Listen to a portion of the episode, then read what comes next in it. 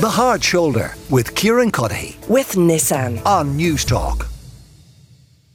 And this is The Hard Shoulder. Kieran Cuddihy with you until 7 o'clock. Johnny Fallon is with me, Strategic Director with Carr Communications. Johnny, I know we were talking about Simon Harris, his popularity on TikTok, by far and away the most popular Irish politician on it. And you were making the point before the break that it has them to reach an audience, a younger audience in particular, who otherwise it is difficult for politicians to reach. I suppose the response some around Leinster House might make to that is, well, what's the point in reaching that younger audience? Are they voting anyway?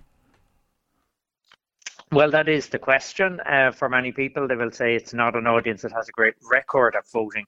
However, that changes as they get older, and the more people you make an impression with, that impression stays with, even if it is a case that they may not always be complimentary, they may be making fun of it at times, but the awareness is all politicians want, and to reach and create an awareness among that audience is incredibly important. And while it may not transmit into huge numbers of votes, it is part and parcel of the communications of the future, so therefore politicians have to try and get used to it. Is there a danger that a politician, though, chasing a trend can undermine their own brand? It can happen at times. One of the difficulties for the modern politician is that many years ago, politicians it was all about gravitas, particularly ministers, and showing gravitas and showing authority. The more you're on social media, it tends to be a medium that likes things to be very broken down and very, at home and folksy and almost humorous at times. And that does eat into your gravitas on the other side. So getting that balance right is what's difficult for politicians, because at times they will still need to present as the serious leader of people, which doesn't always come across on social media.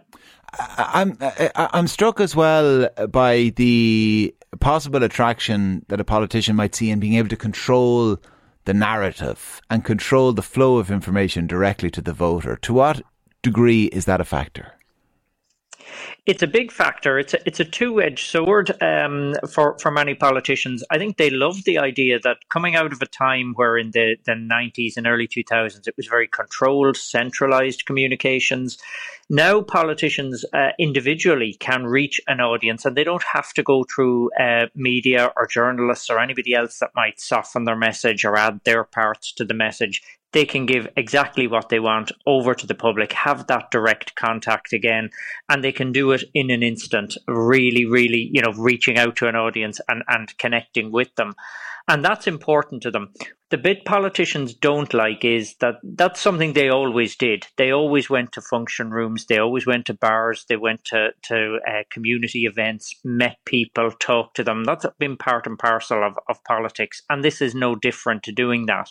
What is different is that normally 20, 30 years ago, you brought a politician, if you were working with them, to a bar or a pub somewhere, and there might be some people giving out down the back of the pub and ready to complain, and you bought them a pint and you kept them quiet, and the politician came, said their few words and went off none the wiser.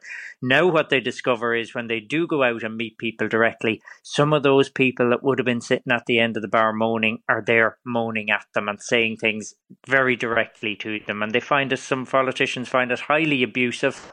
And that's not something they were ever used to before, not something they got in the face-to-face world. And that pushes many of them off it, because you have to have a very, very thick skin to be on it in the first place.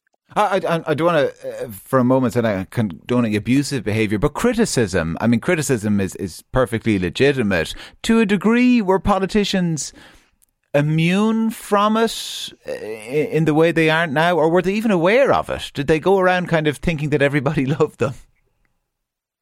Yeah, I don't suppose they thought everybody loved them, but they definitely would have been protected. And I would have worked with politicians going back into the 90s. And there were people who would say nasty, horrible things about politicians back then. But you minded your politician. You made sure they weren't in the room when your politician arrived there, because it's a hard enough job to do without hearing continual criticism of you.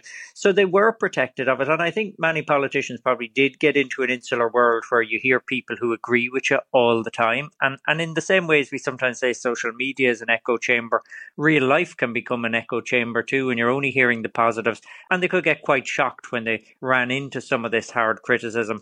I think the fact that they get it so directly now does mean people, I mean, it's different even talking about abuse. It is down to the fact of the levels of criticism. They feel every time you put something out, you get a wave of negativity. And of course, opposing voices, people who support other political parties and views will immediately come back to you in great numbers, criticising and giving out to you as well. And it's not always easy to take. Yeah, it probably comes down to the individual then. I mean, maybe someone like Simon Harris is just water for ducks back. He's good at filtering that out. Somebody else might not be. And it's not a criticism of them. It's not necessarily a character flaw that they take it to heart. Maybe it suggests they're more empathetic as a person. But it is down to probably a person by person thing, is it? It certainly is, because, you know, for a politician to be honest, you want them to be able to say, right, you know, like for Simon Harris, there's a lot of young people who follow Simon Harris and they make fun of the videos or they make a joke of it and they make a laugh about it. But what they don't realise is that even in doing that, Simon Harris knows he's getting what he wants from that social media, which is awareness. Now, once he's aware, he knows that, he's clear on what he wants to get out of it. Many politicians, if they come to it believing they're actually going to convince people through social media and they're not going to get the criticism, then they're onto a losing game and they find that criticism really hard to take. And they begin to see what's the point in it. It's not going to translate into direct votes, they might argue. And that pushes them back away from it. But it is very individual. You have to have a certain makeup, and particularly different platforms. Some people will be very good at Facebook and very good at Twitter, but they're not going to be able for TikTok. Other people will be good at TikTok, but won't get the seriousness or gravitas that maybe works a little bit better on Twitter, where they're meeting journalists and other people as well. So, Johnny, is the advice if they come to you, to these politicians, worry about eyeballs, not opinions? Yes, definitely. And it's all about the views, and it's about creating the image that's right for you, because it's getting that balance between, as I say, gravitas and knowing where your vote is, where your market is, and who exactly you want to reach. It all comes back to the old rule of knowing your audience and exactly how much value is it to you to be on it and what are you actually trying to achieve with it. Johnny Fallon, Strategic Director with Carr Communications. Johnny, pleasure as always. Thanks a million for joining us here on the whole show. I hope the hard shoulder audience doesn't go anywhere, because Gavin McLaughlin will have all the business news next. The Hard Shoulder with Kieran Cuddihy. With Nissan. Weekdays from 4 on News Talk.